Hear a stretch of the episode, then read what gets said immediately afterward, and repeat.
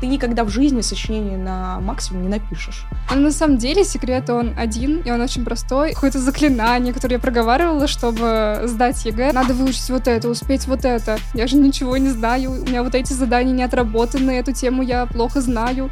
И день, когда мне приходят результаты, я открываю, вижу сто баллов. Всем привет, дорогие слушатели! Вы попали на подкаст о неважном. Меня зовут мисс Джейн. И сегодня у нас в гостях наша прекрасная трехсотбалльница Инна. Привет! Привет! Я очень рада тебя видеть, на самом деле, потому что да. ты человек, который, мне кажется, может стать э, примером для многих ребят, которые сейчас готовятся к экзаменам. Мне кажется...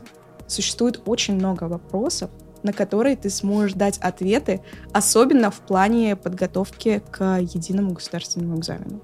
Спасибо, мне тоже очень приятно здесь быть сейчас, потому что целый, даже не год, а полтора года я работала с Lomonosov School в плане того, что я там училась mm-hmm. на нескольких курсах, а сейчас я сижу тут, разговариваю с тобой, даю какие-то советы, и мне очень приятно... что у меня есть такая возможность поделиться своим опытом, своим советом ребятам, которые будут сдавать экзамены, либо уже сдали. Инна, ты знаешь о фишке нашего подкаста? Слышала, но лучше еще раз мне напомните. Каждый человек, который к нам приходит, в конце рассказывает историю так называемого своего провала, который мог повлиять как-либо на его жизнь. И, соответственно, это нужно для того, чтобы ребята понимали, что... профессионалы своего дела, это люди, не которые все умеют идеально, а те люди, которые учатся на своих ошибках. Mm-hmm. Скажи, пожалуйста, ты приготовила нам такую историю? Да, у меня есть такая история. Думаю, она будет точно кому-то полезна. Супер, мы как раз ее в конце и обсудим. Конечно же, первый вопрос, который хочется тебе задать, это в чем секрет твоей подготовки на максимум?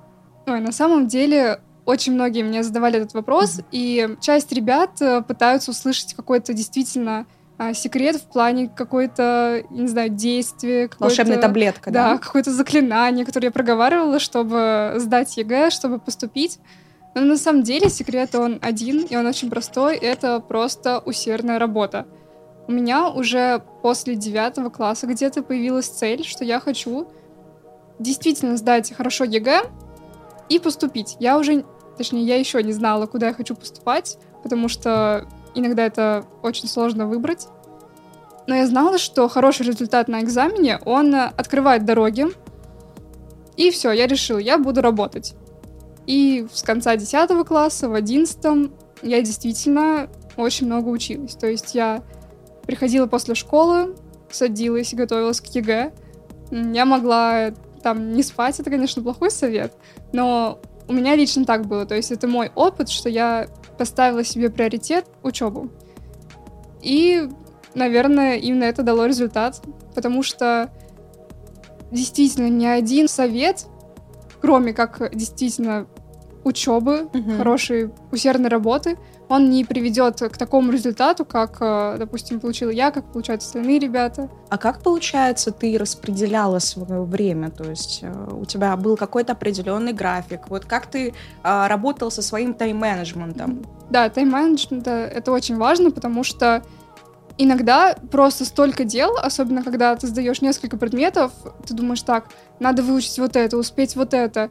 И так как я занималась на курсе, это было сделать проще все спланировать, потому что у меня было личное расписание, было расписание уроков, предметов, ДЗ, были дедлайны. Я сама как? Я просыпалась, шла в школу, и в школе я примерно понимала, составляла список, что мне нужно сделать после школы. Это обычно было распределено по предметам, то есть история общества русский uh-huh. я сдавала, и везде были какие-то пункты. И я приходила, и просто, чтобы мне наглядно было видно, я писала, прописывала как раз-таки дела, которые нужно мне сделать. А вот э, по предметам ты расставляла, как-то вот ранжировала их, э, то, что вот это мне приоритетнее, я это сейчас должна больше изучать? Или нет? Просто я помню в свое время, когда я изучала предметы, у меня всегда был упор на историю. Кстати, история хуже всего сдала, хоть я к ней готовилась вообще больше всего. То есть я ее написала на восемьдесят баллов, это самый худший результат у меня за ЕГЭ получился. Вот. Но все равно у меня была градация того, что вот история первая, дальше идет другой предмет, английский, дальше там общество знаний, и в конце русский. И так так далее. То есть было ли у тебя такое? Да, поняла, но у меня, наверное, было в обратную сторону, потому что у меня в школе в предмете не было проблем с русским. Угу. И русский, вот для меня это был просто лайт. Особенно как раз я занималась Олесей Николаевной Косовской, и я смотрела ее вебы, просто я отдыхала, и для меня это был как мед перерыв, для ушей, да? Да, отдых. Перерыв между тяжелой историей и тяжелым обществом. Угу. А, а такого, что именно по сложности, по... Приоритетности. По, да. Наверное, нет. Всегда где-то было... посложнее по истории выучить, какая-то тема uh-huh. была посложнее по обществу, по истории можно uh-huh. отдохнуть было. Вот, поэтому так. А не хотелось тебе в какой-то момент а, просто взять и отдохнуть? То есть было ли выгорание? Потому что чаще всего с этим как раз-таки мы и сталкиваемся при подготовке. Ну вот как сказать, желание отдохнуть, конечно, было. Я еще думаю, блин, почему я просто не могу сейчас, не знаю, пойти с семьей, посмотреть телевизор, просто... Просто полежать, погулять. А что касается выгорания, ну, что-то было похоже в один mm-hmm. момент. Где-то до апреля я реально усердно, упорно трудилась, старалась. И у меня была дисциплина, я не позволяла себе выгореть, у меня не было времени на это. Я училась, я понимала, что, да, где-то хочется отдохнуть, я чуть-чуть отдохну, но лучше продолжу. А вот в апреле, когда ты уже понимаешь, что все, через месяц ты сдаешь, это то, к чему готовилась ты весь год, даже полтора года в моем Денис. случае. Я думаю, как я вообще сдавать буду? Я же ничего не знаю, у меня вот эти задания не отработаны, эту тему я плохо знаю. И вот тогда, наверное, начинается самокопание, был, да? Да, момент, когда, ну, я могла бы назвать это выгоранием, но мне только давало это силы идти дальше, возможности больше работать. То есть даже если я погружала себя в такие мысли, я думаю, так, что сейчас я могу сделать для своего успеха? Я могу сейчас поработать, потом там, отдохнуть, еще поработать. То, что это нормально, выгорание. Потому что люди сомневаются в себе, люди боятся. Хотят отдохнуть тоже порой, хотят это отдохнуть. Важно. И, конечно, отдых, безусловно, важен. То есть тогда я, наверное, этого не понимала. Угу. А вот э, ты сказала то, что день Икс наступил, да? То есть угу. день экзаменов. Как ты себя ощущала в тот момент? Вот часто я слышу, что э, ребята ловят просто белый лист. У меня такое тоже было. Мне показалось, я пришла на экзамен по-русскому, и мне показалось, что у меня... Я вообще, я ничего не знаю. Причем после экзамена еще мы вышли, и, конечно же, что началось? Так, давайте сверять ответы. Да, и все да, говорят... Да. Так, ну вот здесь такое, я понимаю, что все неправильно. Я, я думала, все, там баллы будут ужасные на самом деле. Но вот на самом деле это все накрутка, да? Было у тебя такое ощущение? Да.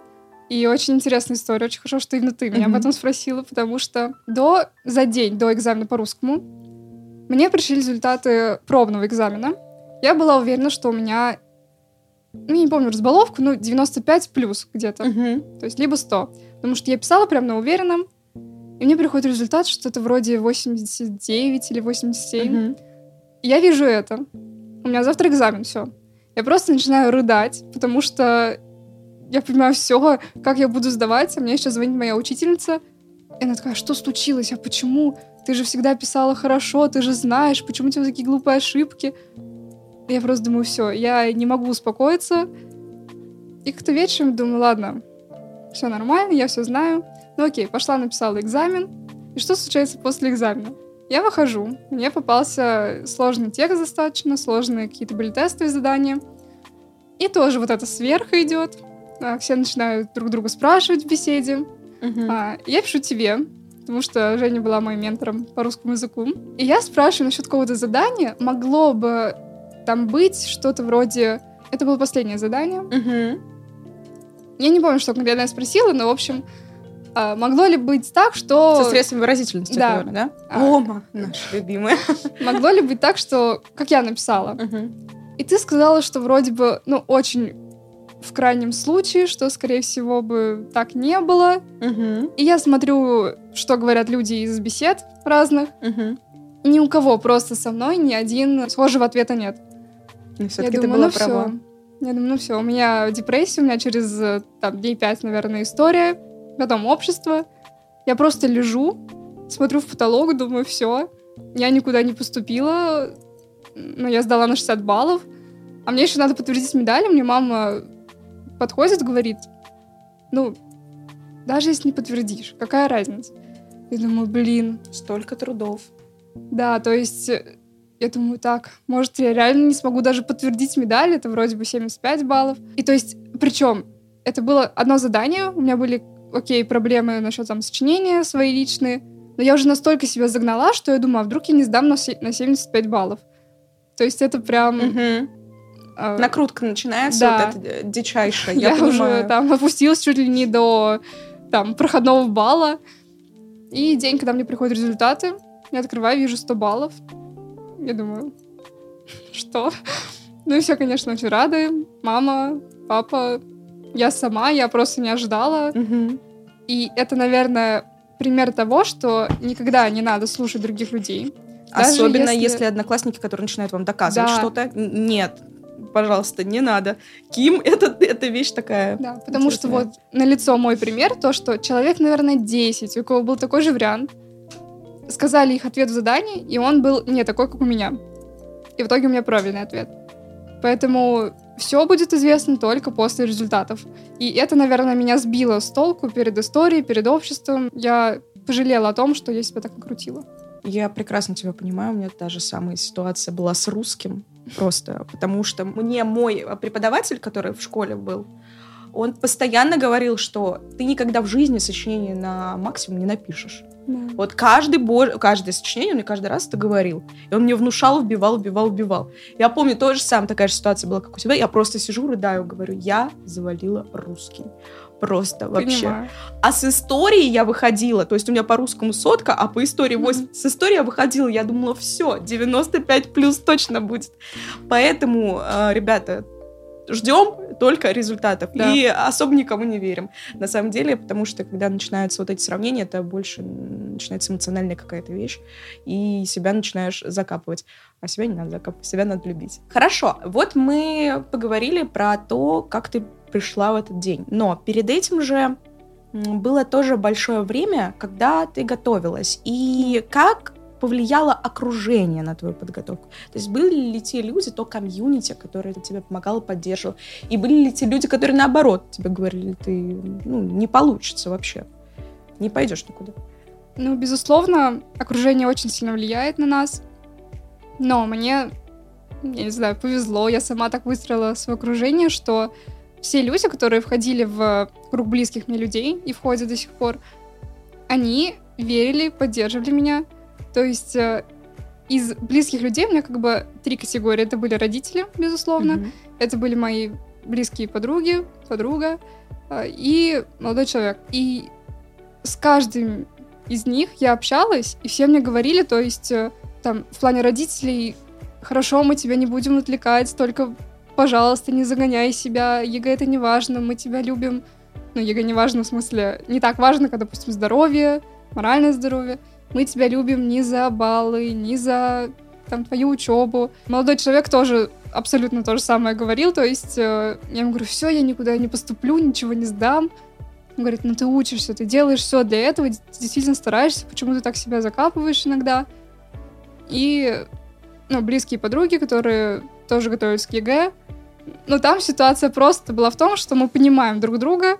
И иногда, например, у подруги что-то плохо, я говорю, нет, мы все сможем, мы все сделаем, мотивацию надо поднять. Привет, Арсений! Когда-то у меня было что-то прям плохо, и мне подруга такая, нет, давай, то есть у нас был такой коннект. Поднимали, да, друг друга, то есть, получается? Даже когда мы встречались, мы сначала, конечно же, обсуждали ЕГЭ, какие-то задания, потом такие, так, давай все представим, визуализируем, что вот через год мы сидим в Москве, смотрим на ночной город, говорим, блин, вот мы парились из-за ЕГЭ, а сейчас в Москве сидим. Так и получилось. То есть все мои подруги близкие поступили сюда, и сейчас мы сидим и думаем, блин, вот год назад из-за ЕГЭ парились. Mm-hmm. И я знаю, что одна из твоих подруг — это моя коллега. Да. Можешь рассказать? И давай передадим привет, наверное, да, Насте. Да, я хочу привет передать Насте, моя любимочка, моя самая лучшая подруга. Я тебя очень люблю, спасибо, что поддерживала меня. Я готова всегда поддержать тебя. И знаю, что ты обязательно это смотришь. Обязательно рассказываешь об этом своим ученикам. Настя ментор. На нашем английском курсе. Да, так что тебе привет. А вот еще хотела спросить. После того, как ты сдала экзамены, наступил момент, когда у тебя высокие баллы, ты понимаешь, что для тебя практически все двери открыты в вузов.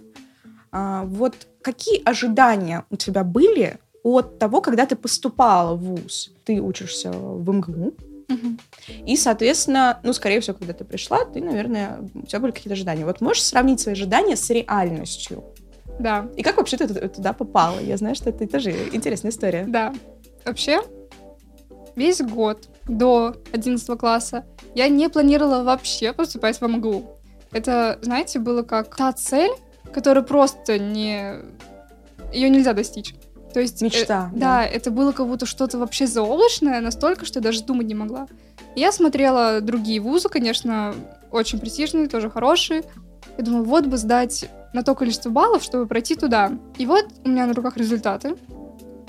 И я понимаю, что я в любом случае прохожу в те вузы, которые я хотела пройти. Я думаю, блин, ну что-то скучно. Потому что ждать сейчас там дня опубликования результатов, кто поступил, кто нет. Но я знала, вот я не хвастаюсь там ничего, но просто так получилось, что я знала, что я туда пройду. Что логично, у тебя максимум да. по предметам, по всем. И я решила с мамой посоветоваться, с папой, и, и ну подавай в эм гэ у. Там вступительный экзамен, дэ вэ и, напиши его, подавай, сдавай. Я думала, блин, я готовилась к ЕГЭ, сейчас еще готовиться к дэ вэ и, дэ вэ и, потому что я только выдохнула, вот этот вот груз, который со мной был на протяжении года, только его отпустила. Сейчас еще какой-то дэ вэ и, но с другой стороны, я думаю, ну это же эм гэ у, это же как будто бы несбыточная мечта какая-то. И я решаю готовиться к дэ вэ и ровно за десять дней до дэ вэ и. А там экзамен по обществознанию, он сложнее, чем ЕГЭ, понятно, потому что там больше университетской литературы нужно было читать. И я тут для себя решила, что я пробую, я готовлюсь, я не нагружаю себя из-за этого, я просто стабильно готовлюсь, сдам этот экзамен. Ну, не получится, не получится. Я хотя бы попробую, у меня не будет такого, что я через десять лет сижу и вспоминаю, блин, почему я тогда вот экзамен этот не сдала. Я начала готовиться, написала, и тут вообще интересная ситуация. Он был сложный. Я придерживалась, конечно же, критериев, но я думаю, блин, вот бы баллов шестьдесят пять мне нужно было, чтобы... пройти, чтобы поступить на бюджет. И я открываю в день опубликования результатов, вижу сто баллов. сто баллов из-за дэ вэ и? Да. эм гэ у? эм гэ у, да. И тут вот я словила шок, я не знаю, потому что если ЕГЭ хотя бы было примерно ожидаемо, то тут я думаю, боже, что я только что сделала. Ну и все, тут уже понятно. Конечно, сначала это эйфория, я полностью... Я не верила вообще, то есть, что я поступила, что у меня действительно проходной балл хороший. Я не верила, что я стану студенткой эм гэ у. Но сейчас я студентка эм гэ у уже как три месяца. Насчет ожидания реальности я могу сказать, что практически все сошлось. То есть очень интересные темы, очень качественно преподаются, преподается материал. Преподаватель мне очень нравится. То есть я вижу, что это та система, в которой... я была готова, в которой я хотела работать, потому что если сравнивать, допустим, со школой, все равно даже уровень материала... Угу, он, преподавание тоже. Да. Он на школьном уровне. Я уже хотела чего-то большего. Но, с другой стороны, эм гэ у — это хард. То есть, реально, тут нужно учиться. Тут э, я еще попала в группу, где в основном олимпиадники, высокобальники. Я думаю, боже... Гении, да? Что я тут делаю сначала? Но потом, конечно, влилась, уже стало попроще. Но учиться нужно, учиться нужно много. Чтобы сдать сессию, нужно много готовиться. Но я готовлюсь, стараюсь. Но тем не менее, я уже не загоняю так себя, как с ЕГЭ было. Потому что я думаю, если жить так еще четыре года, грубо говоря, в таком темпе, но я просто... Я не хочу этого. Я хочу действительно учиться ради знаний, а не ради, грубо говоря, пятерки за экзамен, потому что ну, иногда это очень сложно и недостижимо. И то есть ты стала проще относиться в целом к вот таким бально-рейтинговым системам, да? получается, после того, ну. как завершилось ЕГЭ. Я, потому что у меня такая же ситуация. Угу. А, я поняла, что баллы ЕГЭ, да, они дали путь в университет, угу. а в университете надо брать знания, а не, так скажем, оценки. Если ты хочешь брать хорошие знания, соответственно, оценки, они и приложатся. Угу. Потому что многие ребята, они просто учатся ради того, чтобы получить красный диплом, а, соответственно, знаний а, не получают. Мне кажется, это история про быть, а не казаться. Да. Точнее, казаться, а не быть. Ну да, да, казаться. Наоборот. А, спасибо тебе большое за такой прекрасный рассказ. И мне кажется, наступило время той самой истории, которой ты хотела поделиться. Да. Ну, эта история, она не связана напрямую с учебой, с ЕГЭ, но можно какие-то уроки взять оттуда. В общем, я приехала в Москву, и все, я уже более-менее тут освоилась, и я решаю по своим делам уехать на одну станцию, буквально в другой конец города. Я туда приехала, вроде как добралась, там не просто на метро, там нужно еще куда-то пересаживаться было, и я заблудилась, в общем. То есть я сделала свои дела, которые мне нужно было там решить, и я думаю, куда идти? И то есть, чтобы ты понимала, я где-то час просто ходила вокруг этого метро, я не знаю, вокзала. Я спрашиваю людей, они такие, как, какое метро? Тут нет метро. Я думаю, боже, я... Все, у меня уже, я понимаю, что у меня ком подходит. Паника, да? Да. Но я решила, что так, если я сейчас не, не возьму себя в руки и не решу, куда мне идти, я просто не доберусь до дома, я буду тут ночевать, я этого не хочу. И все, я как-то собралась, я позвонила там знакомым, которые знали примерно. Я думаю, все, мне вот сейчас нужно выйти. Ну, я вышла, приехала домой. Но тогда почему-то я очень напугалась. Но что можно из этой истории вынести? То, что даже если у вас какие-то проблемы, какие-то трудности, всегда есть выход. И выбирайте вы, что вам делать. То есть либо вы опускаете руки, думаете, все, у меня не получилось. Не паникуете. Да, я все, я больше ничего не буду делать. Это... Иногда, конечно, нужно, но минут пять. Потом советую пять просто... минут поистерить, потом да. взять себя в руки. У меня это прям бейс, совет. База, да. Потому что я знаю, что если я себя не возьму в руки, ну, никто не возьмет. Угу. Спасение утопающих — дело рук самих утопающих. И нужно, да, давать себе время, чтобы эмоции выплеснуть. Но если вы сами не решите, что вам нужно сейчас начать, либо что-то сделать, никто за вас это не сделает. Мне кажется, твоя история, вот она как бы бытовая, ну, то есть mm-hmm. ты рассказала то, что ну, ситуация простая на самом деле, но она очень глубокая, потому что из нее можно действительно, вот как ты сказала, сделать вывод, то, что mm-hmm. если ты сам себя не спасешь, в руки не возьмешь, никто тебя в руки да. не возьмет. И это качество, которое важно в себе развивать. Это очень классно. Спасибо большое тебе за то, что пришла к нам на подкаст. Спасибо Мы вам. Всей командой Lomonosov School очень гордимся тем, что у нас есть такая прекрасная ученица, которая еще и к нам в гости пришла для того, чтобы поделиться советами с ребятами, которые будут только сдавать экзамены. Ты можешь в конце дать какой-нибудь совет, вот прям ребятам, которых вот сейчас практически на носу этот день X? Ребята, ну, я уже сказала о том, что, конечно, нужно работать, это все понятно, учиться, но давайте себе сразу такую установку, что вдруг что-то пойдет не так. Если я там плохо сдам ЕГЭ, призна на этом не закончится. Потому что иногда, я по себе знаю, мы настолько себя накручиваем, что мы буквально перестаем замечать какие-то мелочи, какие-то радости жизни. Мы просто уходим полностью в какую-то одну сферу, и растворяемся, и все, больше ничего не видим. Как сказала Олеся Николаевна Косовская, которую вы все знаете, я думаю, вы не обязаны, никто вас не заставляет в шестнадцать, семнадцать, восемнадцать лет знать, что будет с вами через пять лет, кем вы будете, кем вы станете. Поэтому, да, имейте цели, достигайте их, но не забывайте просто жить и радоваться мелочам, как бы это банально, может быть, не звучало. Спасибо тебе большое за такой Спасибо прекрасный вам. совет. С вами был подкаст «О неважном», и мы увидимся в новых выпусках. Пока-пока!